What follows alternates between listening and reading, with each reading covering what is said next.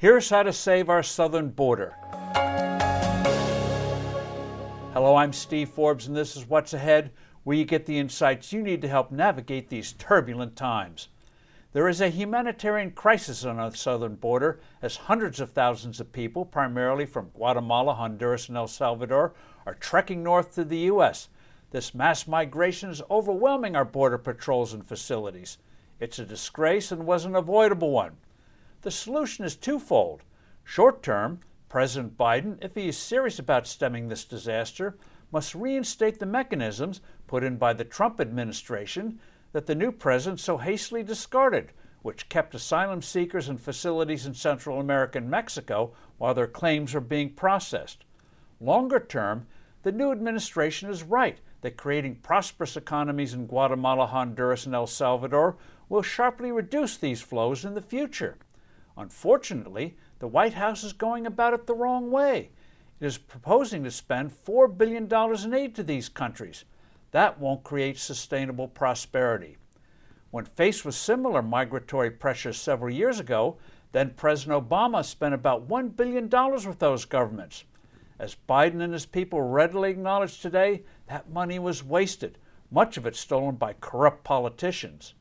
This time will be different, say the Bidenites, because the cash will go directly for specific local projects and will involve non government groups. But decades old experience shows that the best and only way to create sustainable, impressive economic growth is to produce environments in these countries where local entrepreneurs can rise up and flourish. How?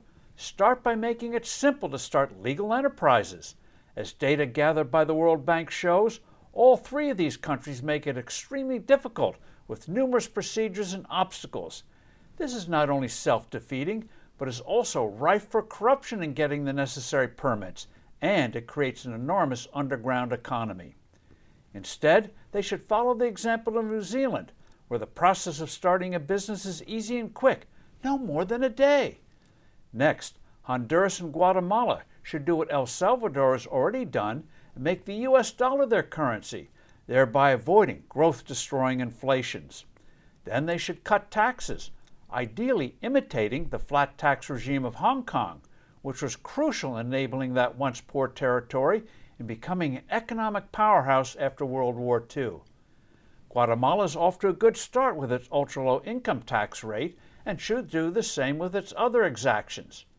Low taxes, trustworthy money, enabling local entrepreneurs to blossom, these will turn those troubled countries into hotbeds of opportunity and prosperity and drastically reduce pressures on their citizens to try to enter the U.S. I'm Steve Forbes. Thanks for listening. Do send in your comments and suggestions. I look forward to being with you soon again.